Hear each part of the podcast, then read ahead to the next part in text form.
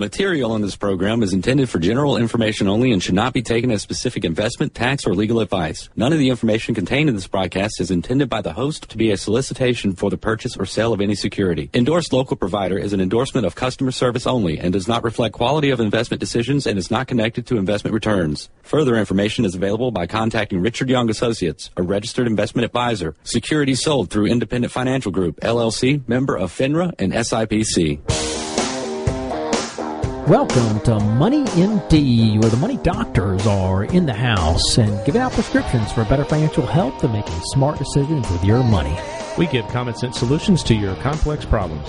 I'm Steve Marvin, a certified financial planner and investment advisor with around twenty years experience providing financial planning and investment advice. And I'm John Travis. I'm a Dave Ramsey local provider and uh, also have an M B A in finance and have been helping corporations and individuals with planning for over twenty years.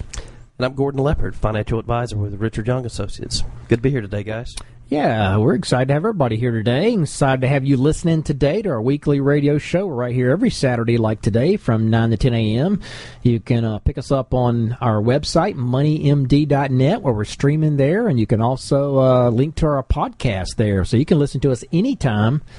Um, straight off yeah. of uh, listen to, to all of our shows. Make it easy. money m d dot net, we have a link going to our podcast. So Exactly. Exactly. You can also listen on your smartphone, download the TuneIn Radio app, and um, you know, you can also find us on iTunes, uh, our podcast there. So just search for Money M D. So there you go. Email us your questions. We'd love to hear from you. You can email us at info at money m d dot net. And, guys, we have a great show lineup for today. Good stuff here. Um Coming to you from the Money Doctors. That's right.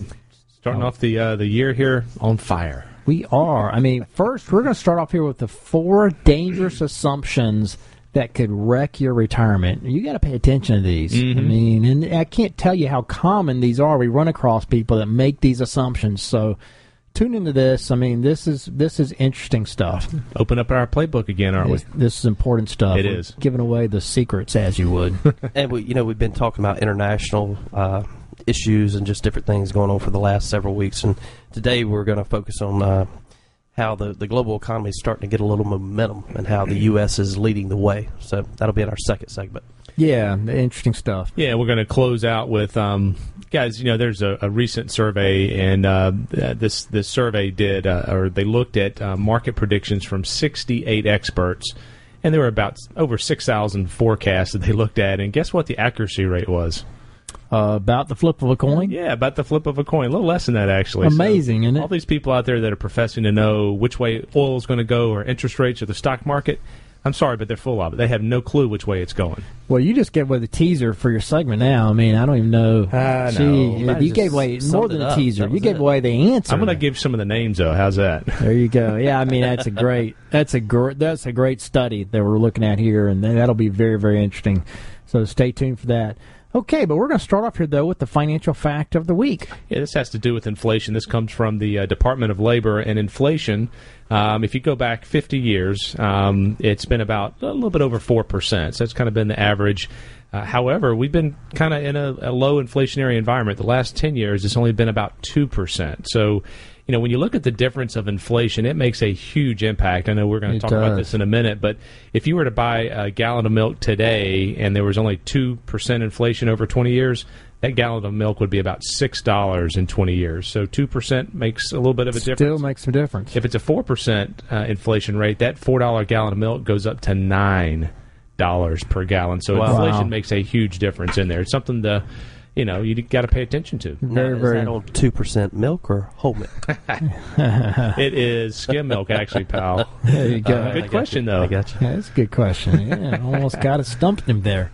Yeah, I mean, that, that inflation is very, very important. That leads us right up to our first segment, and that is the four dangerous assumptions that can wreck your retirement. You know, assumptions are very, very important. Inflation's one of those. But, you know, in, in nineteen seventy-three, remember the Odd Couple episode? Well, you probably don't remember it. I was ten. I don't know about you guys.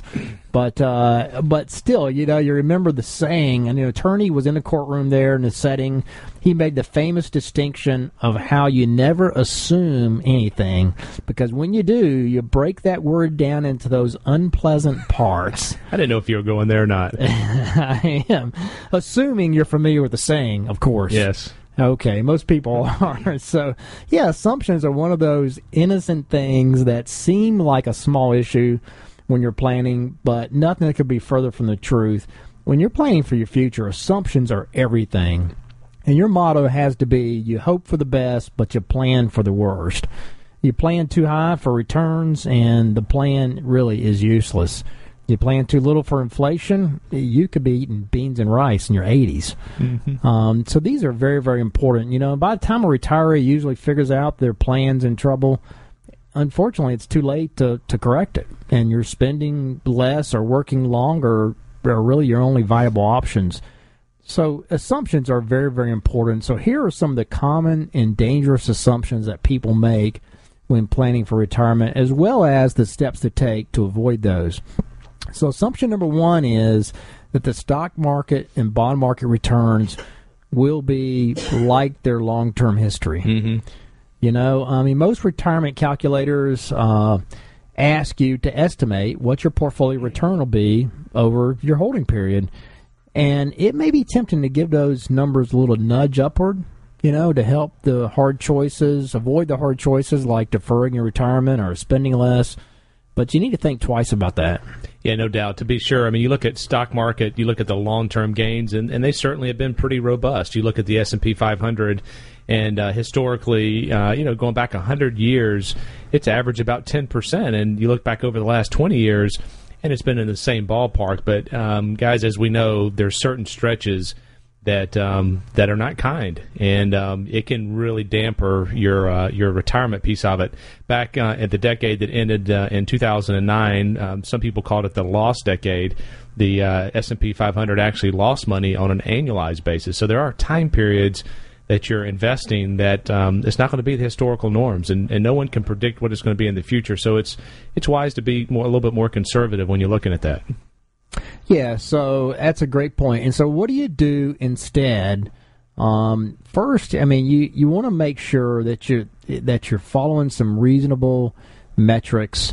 Um, and the reasonable metrics about the markets today suggest investors should ratchet down their projections a little bit, you know, somewhat just to be safe. I mean, Morningstar equity strategist uh, Matt Kofina has said that long-term equity returns in the four point five percent to six percent range are realistic. Now, that's after in- inflation, right? That's after inflation. I right. think that's right. And then um, Vanguard founder Jack Bogle, he forecasts real equity returns, again, after inflation, in that same ballpark, four point five percent to six percent range.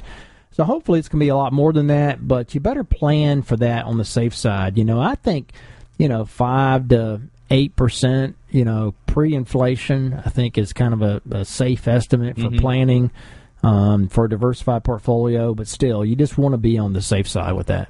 Yeah, when you're talking about um, your bond portfolio, you should be even a little more conservative than that.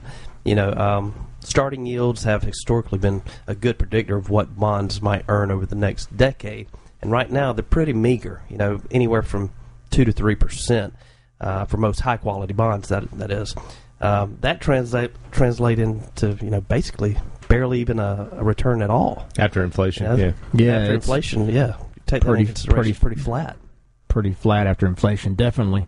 That's a good point. Yeah, and by the way, I mean, this, this comes from a Morningstar article um, by Christine Benz, and, uh, you know, very interesting stuff here. So that was assumption number one, the stock and bond market returns won't will be like their long-term history. You want to be conservative on those estimates for returns.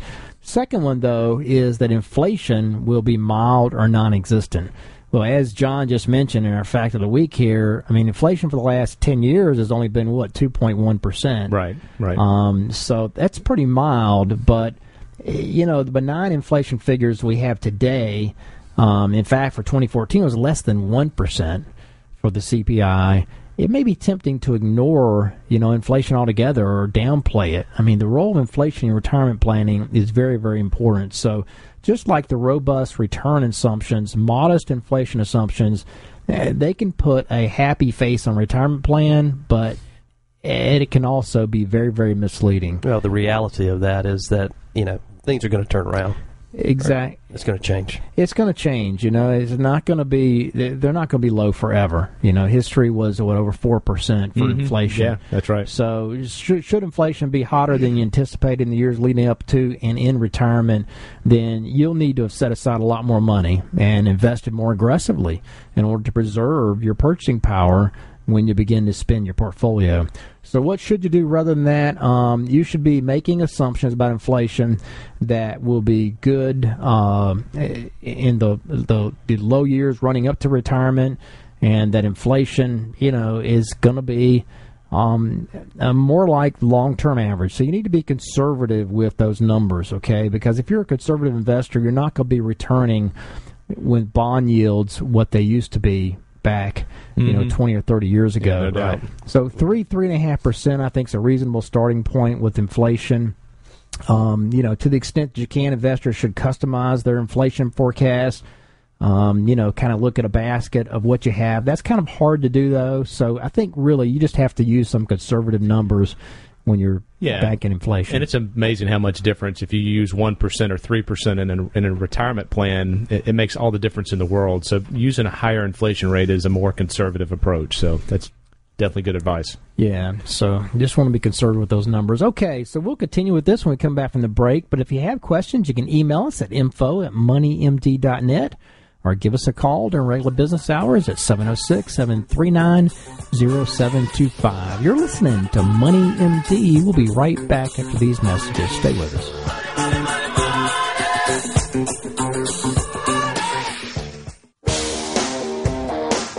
Welcome back to Money M D, where the money doctors are in the house. I'm Steve Marbert, a certified financial planner. And I'm here with John Travis, who is a Dave Ramsey local provider, and Gordon Leopard, who is an advisor at Richard Young Associates.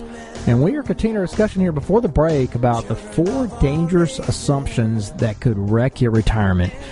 Um, guys, you know, if, yeah, we talked about the old nineteen seventy-three Odd Couple episode, you know, where a lawyer in a courtroom breaks that that that. word down into its unpleasant part. Assume, right? Assume, yeah. right? So you don't want to assume anything. Well, you got to make some assumptions when you're talking about retirement planning, but you need to be careful about assumptions because assumptions are very, very important, as we mentioned, particularly in retirement planning. We run these numbers and we see it. You know, when you plug in a conservative um, uh, inflation number, for instance, as opposed to uh, a more aggressive or very low inflation number, then it makes a huge difference yeah. twenty years out. Oh, it really does. Plan. And we look at it, look at these over forty years. So. Yeah, I mean, it changes everything when you're talking about thirty, forty years out. So you have to be very careful about these assumptions. And returns are the same way. You know, you assume eight percent return versus six percent return. It changes everything mm-hmm. when you start projecting it way out. So you got to be careful. First one we talked about was, in fact, Um, returns. Stock market's been rosy in the past, you know, at times, and particularly when you start looking over the last thirty, forty years, you got to be careful about that. You need to be conservative on those returns, particularly bonds. Bonds are very, very low today. Their yields are relative to where they've been in history. Um, that means you have to tamp down your returns. So if you have a conservative portfolio, you certainly need to tamp down the returns mm-hmm. relative to history. Right. And, and, you know, the same thing is true about inflation. Inflation has been very, very mild over the last ten years in general, only coming in around two percent, a little over two percent.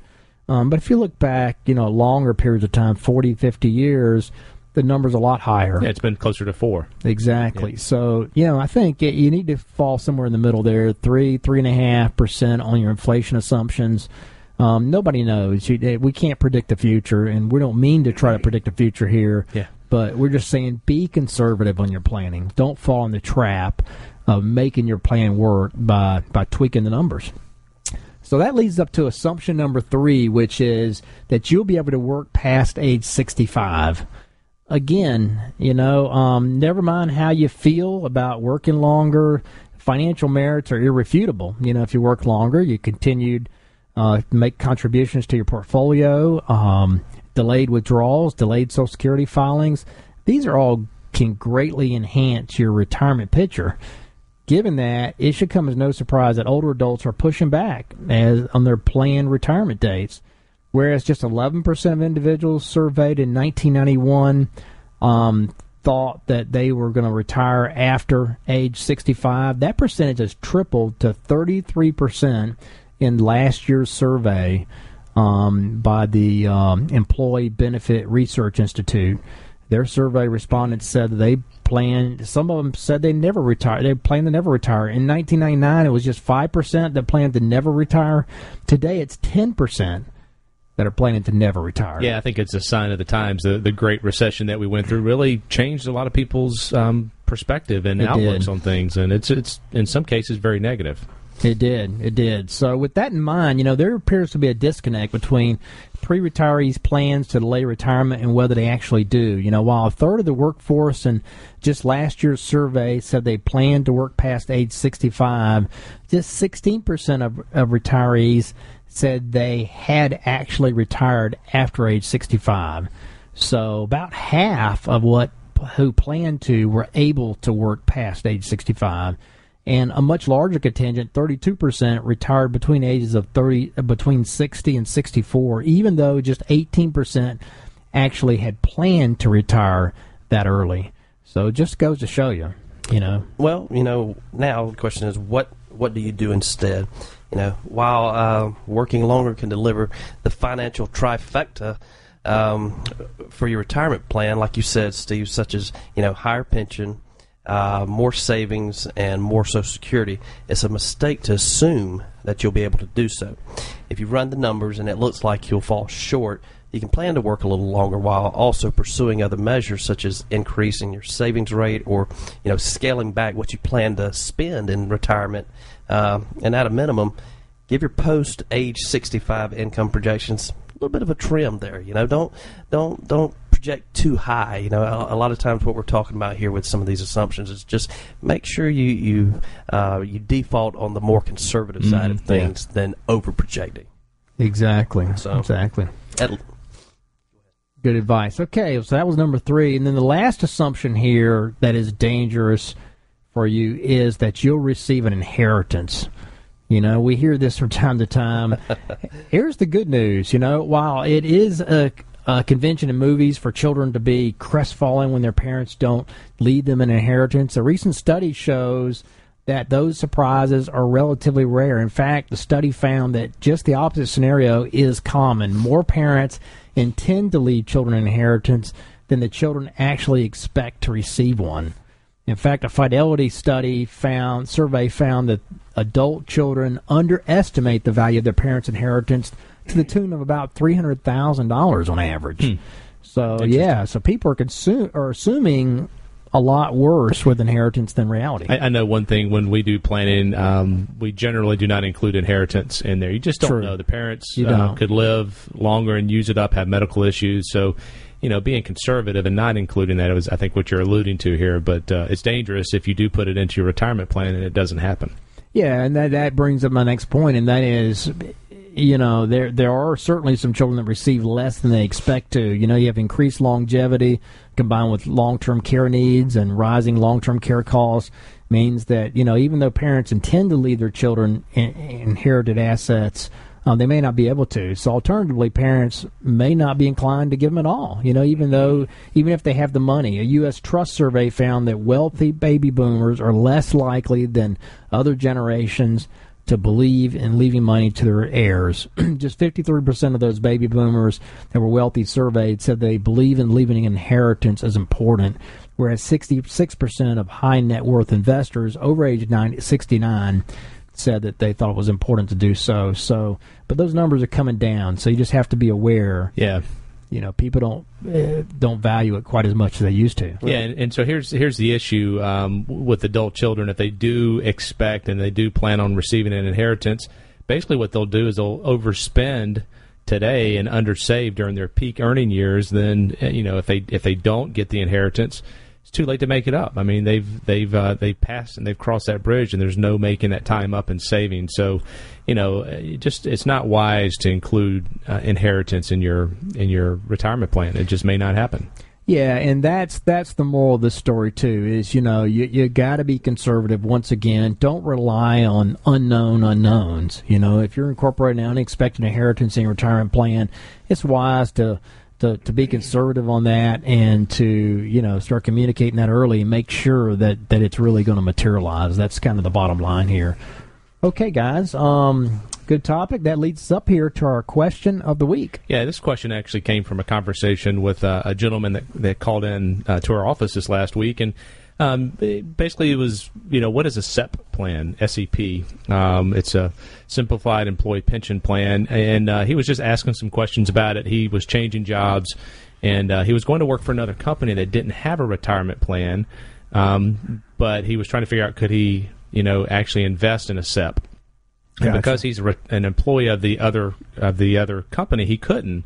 If he's an individual and is a ten ninety-nine type employee that he has his own company, that would be a good good you know, possibility for a S E P plan. So it's for individual business owners, small business owners, as a way to save for retirement. Yeah, the tricky thing about a S E P, I think, is that you have to make it's a it's a company contribution. Right.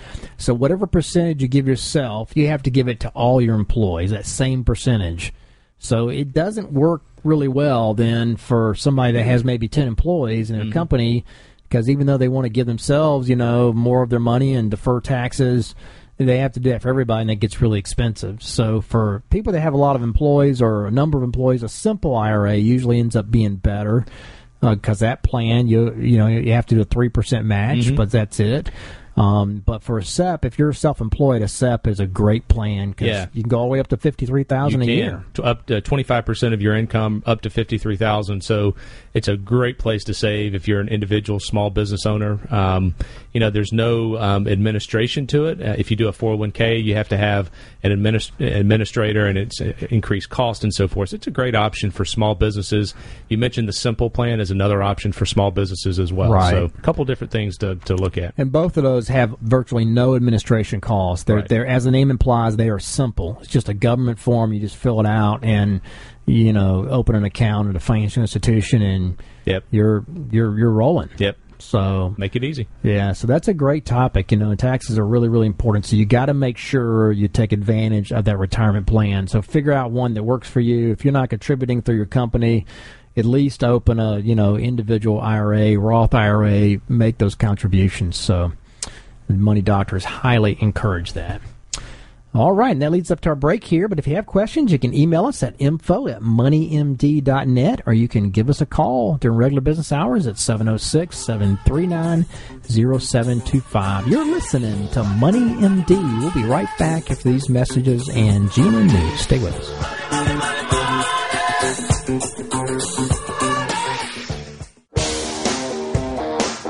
Welcome back to Money M D, where the money doctors are in the house. I'm Steve Marvitt, a certified financial planner. I'm here with John Travis, who is a Dave Ramsey local provider, and Gordon Leopard, who is an advisor at Richard Young Associates.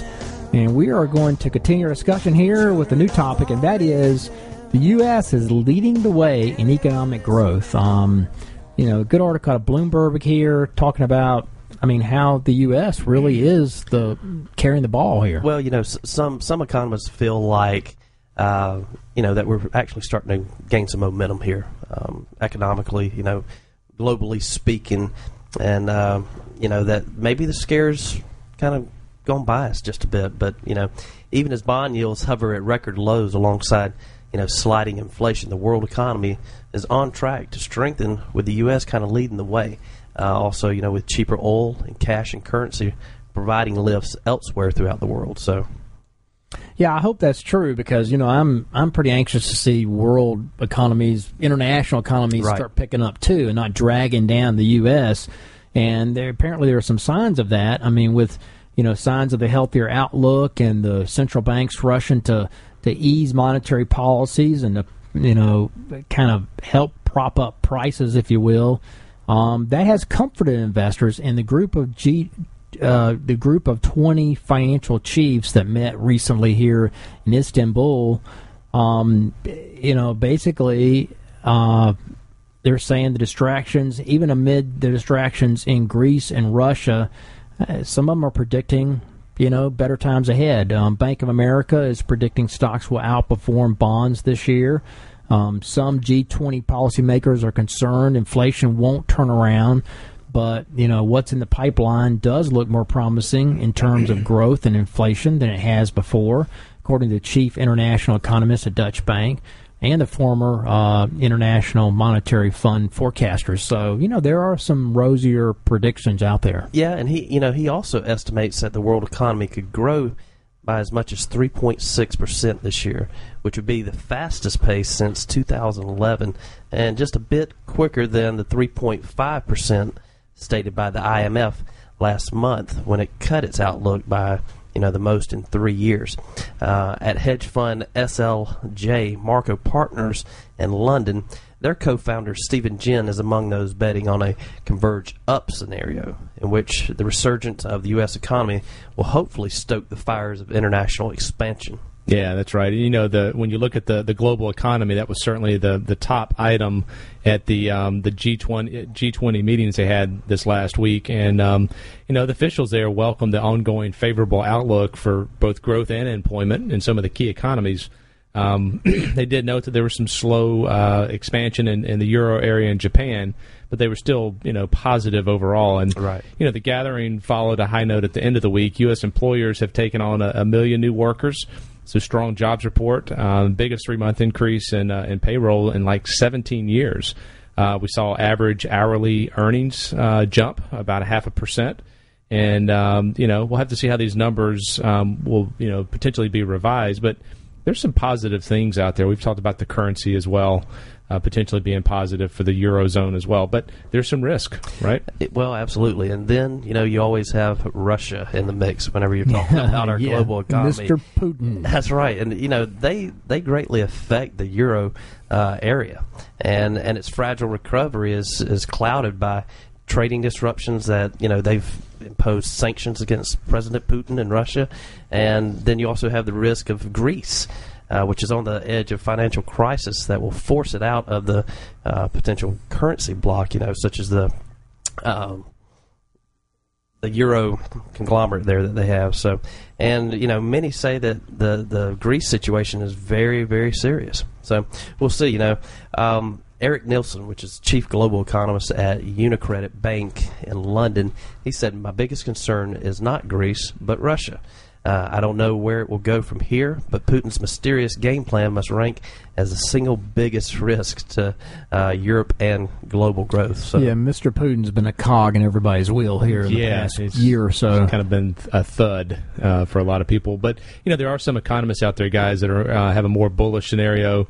Uh, they call it a good rotation in which the, the European area, uh, Japan economies, would accelerate towards a two percent growth rate, and um, that's still a little bit less than what they're seeing in the U S, but um, probably a faster growth rate than what the U S would be based on where they are right now. So there's some positive signs, positive forecast. Yeah, and on the bright side, let's talk about oil. I mean, oil has been a real bright spot in most people's economy here recently, and, you know, at about half the price it was last June, that can contribute a lot to the spending power of companies and households.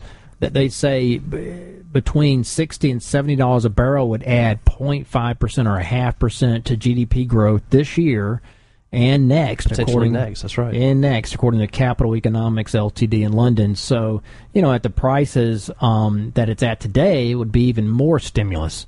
So that that's a big positive. And then also, I mean, central banks have, you know, begun easing uh, to combat deteriorating inflation and by cutting the benchmark rates um, since the beginning of, of two thousand fifteen across the European Union. And the European Central Bank announced a one point one trillion dollars euro package to uh, of asset purchases. So basically, they're doing their own um, Q E three mm-hmm, mm-hmm. there um, in Europe. And China last week also reduced the amount of, uh, of of cash lenders that they must keep on hand, amount of cash they must keep on hand yeah, for their lenders. So all those things are positive developments, really, for the global economy. Well, Bank of America uh, Chief Investment Strategist Michael Harnett predicts victory, he says, you know, for the central banks after they cut rates five hundred forty-two times. Can you believe that? you know, and boost the amount of assets they hold to twenty-two point five trillion since two thousand eight collapse of Lehman Brothers. Uh, that should spur some gains in stocks and bond yields and the dollar, he said, in a February fourth um, report that they put out.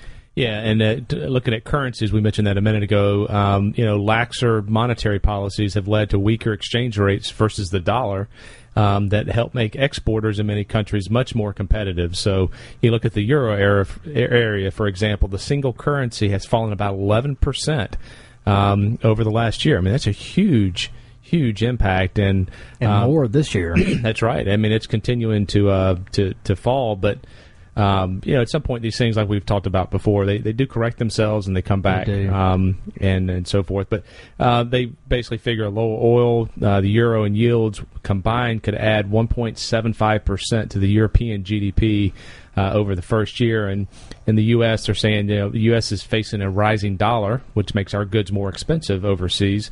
But uh, with the lower oil um, prices, it could help it by a, by a percent. So a lot of things going on out there, a lot of people trying to predict and figure yeah. out where this is going. Um, there's some positives and some negatives, like there always is. Well, and there's definitely exactly. a lag there before we start seeing some increased spending.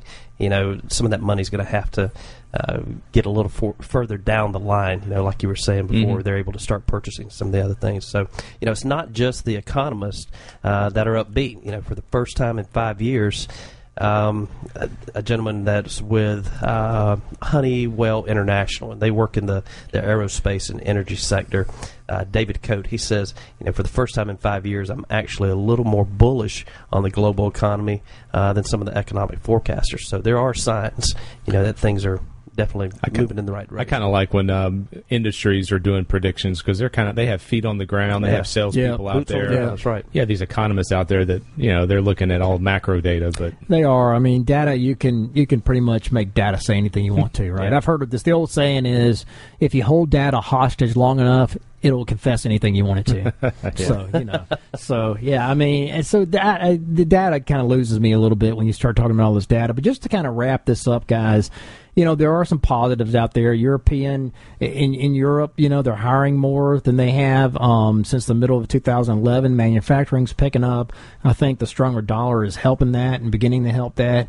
We also have U S imports Um, that have been good news for the rest of the world. I mean, eleven point five trillion dollars in two thousand thirteen. U S personal consumption expenditures were larger than the G D P of any country um, that year, according to uh, you know this this Commerce Department report that was released. So there are a lot of positive things. Yeah, and I think, you know, we we talk about these items because they're of interest. We get questions on them from clients and, and so forth. Um, certainly not trying to predict anything here. Generally speaking, I mean, most people should not make decisions off of this. They should have no. a plan, you know, contribute towards that plan, have emergency funds.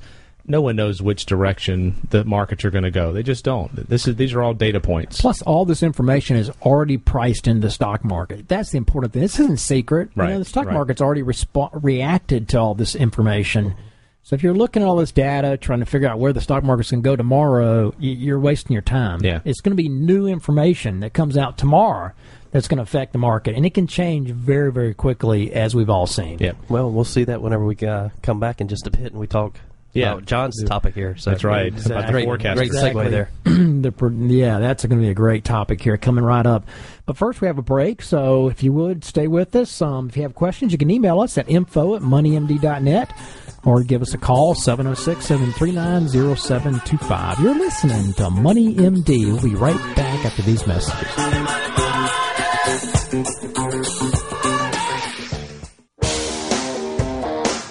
Welcome back to Money M D. The Money Doctors are in the house. I'm Steve Marvin, a certified financial planner. I'm here with John Travis, who is the Dave Ramsey local provider, and Gordon Leopard, who is an advisor at Richard Young Associates. And we are going to um, start a new topic here. Uh, but first, we have the prescription of the week. Yes, we do, Steve. Um, we're talking about taxes. Uh, you know, getting a refund, starting to get into, um, you know, tax tax season a little yes, bit. It and, is. Uh, you know, some people like getting refunds. They'll take that and they'll go on a vacation or they'll go buy mm. new furniture or whatever. But they blow it. But they blow it. That's right. And it, they really don't hit a goal that is critical to their family's uh, future. So here's here's the prescription. If you are getting a refund, um, go immediately and change the amount that's being withheld from your check. Get that money in there on a monthly basis. take that and put it towards an emergency fund, paying off debt. Um, if you've got through some of those steps, it's okay to go spend some of it, but having some of those critical steps lined up at the beginning, it just gives you a foundation, you know? I would say increase your Roth contribution. There you go. By the amount that you lower yep. your, your, make it immediately go somewhere and do something positive. Don't just blow it. Don't absorb it. Yeah, that's exactly yeah. right. Put it to good use. Put it to good use, yeah, for your financial future. Pay yourself for your future. for future. Good, good prescription of the week. I like it. All right, and that leads up to our last topic here, and that is gurus achieve an astounding, an astounding accuracy result this in this amazing. recent study. It's uh, amazing. How much? These guys are so smart. They have a, a, a have... accomplished a forty-seven point four percent accuracy rate in all of their, their predictions so in this study, uh, this huge collection of uh, basically, you know, predictions out so, there, market predictions. So you're telling me they could have flipped a coin and done better? Really? Yeah, we're talking about market predictions here, and it is pretty amazing how lousy they are. Yeah, this comes from uh, uh, uh, Forbes article, and, and the results are in, guys, and, and they are bad. Um, you know, people make decisions on headlines and forecasts all of the time. They do. I mean, and what we tell, what our advice is, is turn the noise off. It's just noise. No one can predict this stuff, and this study just confirms that. And then uh, there's a group called C X O Advisory Group. They tracked sixty-eight experts, and they looked at six thousand five hundred eighty-two market forecasts. Wow. And they concluded that the average market prediction offered by experts has been below fifty percent accuracy. So, again, flip a coin, and your odds of predicting the markets are, are better. So it's hard to imagine that the average market expert isn't able to at least match the track record of a coin flip, but it's true. Um, we've got some some stats um, that I'm going to share with you in a couple minutes of some of the big names out there that they don't have a good track record. And um, yeah, you know, if you're predicting the market, really there's only two options, right? It's either going up or down. Yeah. So I mean, it's you know, it's not like a multiple choice where you got four different answers. Yes. There's only two. It's up or down. So you either got it right or wrong, yep. you know. And, and most of them get it wrong. You know, they're not even measuring magnitude here. They're just saying, did it go the same direction mm-hmm. that you predicted? Well, hello, you know, it was less than fifty percent that they predicted the right direction, so that's pretty bad. Yeah, I mean, they did this study from two thousand five to two thousand twelve, collected over six thousand five hundred forecasts from the U S stock market um, offered publicly by sixty-eight experts, bulls and bears, employing technical, fundamental, sentimental indicators, you name it, they had employed it, every kind of, you know, forecast you could possibly make. Um, they also included some from their archives. I mean, the oldest forecast from their sample went back to nineteen ninety-eight. It's just amazing how pathetic these yeah. forecasts were. And, you know, these some of the, these were public records, sometimes found on the websites of the gurus themselves, sometimes on websites of other parties, um, business media. Um, you know, this uh, C X O group looked uh, for archives that are clearly dated and, um, you know, to try to avoid the, the cherry picking. And, um You know, we've we've got some names here. I'll share with you in a minute, but uh, it's interesting. Well, you know, even some of the some of the gurus they, they dropped out of the race along the way, and their their record stopped at their last prediction. Uh, other gurus they cited reasons why they just so happened to not be able to predict the future. You know, and so some of them just bailed basically. And you know, this January uh, two thousand fourteen report, it marks the final tally of this project. And proprietor Steve LeCompte basically said, you know, it's just not worth taking any further. Yeah. You know, we have the data here, yeah. and it's showing us repeatedly again and again and again what's happening. Yeah, and there's a, a graph that, that they show in this article, pretty interesting. They actually list uh, individuals' names. Jim Cramer's on there, less than fifty percent. Uh, S and P uh, Outlook, um, which is an organization, less maybe right at fifty percent, but they list probably, I don't know, thirty, forty names on here. Majority of them are under fifty percent. There's a couple of them that, that tick a, above that level, but it just goes to show that, guys, I mean, there are forecasts and predictions and recommendations all the time, and no nobody knows. I mean, these guys that um, are supposedly experts, uh, forty-seven percent accuracy. I mean, a better plan might be to, to do a plan and stick with it and turn all the noise off. I mean, we're in an age today where uh, we're bombarded with text messages and Twitter and, you know, twenty-four hour news stations and so forth, and it, it's easy to get caught up in that.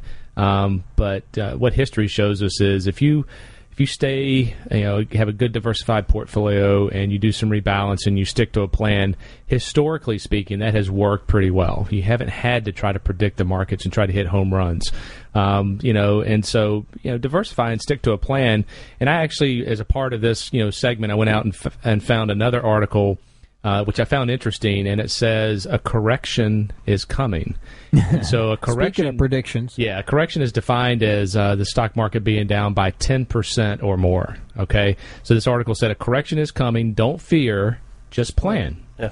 And so if you look back at history a little bit, it shows that stock markets do correct. It's a part of the cycle. It is coming. The question's when. That's right. And uh, there's always a correction. People have been calling that for the last three years, right? I mean, and it just it hasn't happened yet. And the Dow, you know, is a, you know, in the seventeen to eighteen thousand range. The S and P five hundred has hit new highs. Uh, small cap indexes have done well. Uh, Russell two thousand um, is up over two hundred percent since March of two thousand nine lows. So, I mean, the markets have done well, and people are out there predicting this stuff. You know, it's funny, when they when they predict a correction is coming, they're right, but no one knows when. And it doesn't mean that you should necessarily get out of the market if you're diversified, right? Yeah, that's exactly right. You know, I mean, despite the evidence that new highs are are, are bullish, um, we don't get, you know, them during bear markets. I mean, the commenta- the the The commentators out there and much of the news media see this as a matter of great concern, but consider some of the recent headlines. I mean, why the Dow at seventeen thousand is bound to crash, you know, with stocks so high, should investors move to cash? Five reasons not to watch for the stock market correction. You know, what investors are worried about today. I mean, some of these articles make for interesting reading, but, you know, not so great for investment advice. I mean, they're just all over the board here. I mean, all over the page with with headlines totally contradicting each other. Mm-hmm. You can't make heads or tails out of what people are predicting out there. That's right. I mean, and one of the reasons, and, and guys, we mentioned this a minute ago, is corrections are a normal part of any market cycle. I mean, every market has a regular pullback and consolidations. Since the lows of March of two thousand nine, it's had nine corrections ranging from about six percent to almost twenty-two percent, um, beginning with about a nine percent decline five years ago, uh, you know, from a from a recent, you know, um, study associated with that. If the movements are in a normal part of any market cycle, why are we so afraid of them? Um, people just don't understand this data. They are a normal part of, of any market cycle. Yes. And just as we deal with, you know, change of seasons, we should accept corrections as inevitable. Um, then instead of living in fear, we can prepare for what, um, you know, happens and, and, um, and do some planning associated with it. Well, they are all but impossible, like you said, to forecast. As we uh, as we have detailed many, many times, especially here on the show, people are terrible at making predictions. You draw conclusions from a single data point. Uh, you don't know what the economy is going to do or where interest rates are going to go.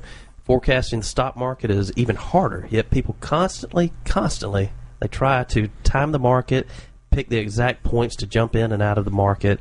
No one no one does it especially well, and there's so many external factors, mm-hmm. you know, that affect the markets that you can't necessarily put on a graph. That's right. You That's know, exactly right. Predict, so. And if you start looking for a correction, you know, I have people saying, I know it's going to correct. It hasn't corrected in a couple of years. Um, your selective perception starts to take over. I mean, if you decide that a correction or a crash is coming, you're going to be you're going to see more and more evidence. As you look in all these reports that we, we talk about, you're going to say, well, Russia is not doing well or Europe is not doing well. And, and you use those as reasons. And um, many times those never pan out. Most of the time they don't pan out. So, you know, you can, you can always find data to support your, your conclusions. Yes, that's and right. Most people, they already have a conclusion about what the world looks like, yep. So they go out and find the data to support it. And, you know, the truth is, I mean, it's it's random. There's a lot of random data out there. Yes, we kind of know where the economy is today, but as I just mentioned, all of that information is already factored into the market. That's right. Market is fairly efficient, means it incorporates that information very, very quickly. It's already assimilated in the market. So the bottom line is, is, is don't make investing decisions based on predictions, headlines, emotions. It's very, very dangerous, and I think you, you kind of alluded to that in the first segment that we talked to. You got to stay stay focused on your plan and kind of what you're trying to accomplish. Exactly. All right, great topic. And that leads up to a close for this week's edition of Money M D. Stay tuned for our next show next Saturday from nine to ten a.m. to hear more prescriptions for your financial health. Do check us on our website, money m d dot net, where you can link to us there. You can email us your questions. We'd love to hear from you. You can link to our podcast there. You can also pick us up on iTunes. Give us a call, Richard Young Associates, seven oh six, seven three nine, oh seven two five. Thanks for listening. Have a great weekend. Have a good one. Have a great weekend. There's been some confusion. Material on this program is intended for general information only and should not be taken as specific investment, tax, or legal advice. None of the information contained in this broadcast is intended by the host to be a solicitation for the purchase or sale of any security. Endorsed local provider is an endorsement of customer service only and does not reflect quality of investment decisions and is not connected to investment returns. Further information is available by contacting Richard Young Associates, a registered investment advisor. Securities sold through Independent Financial Group, L L C, member of FINRA and S I P C.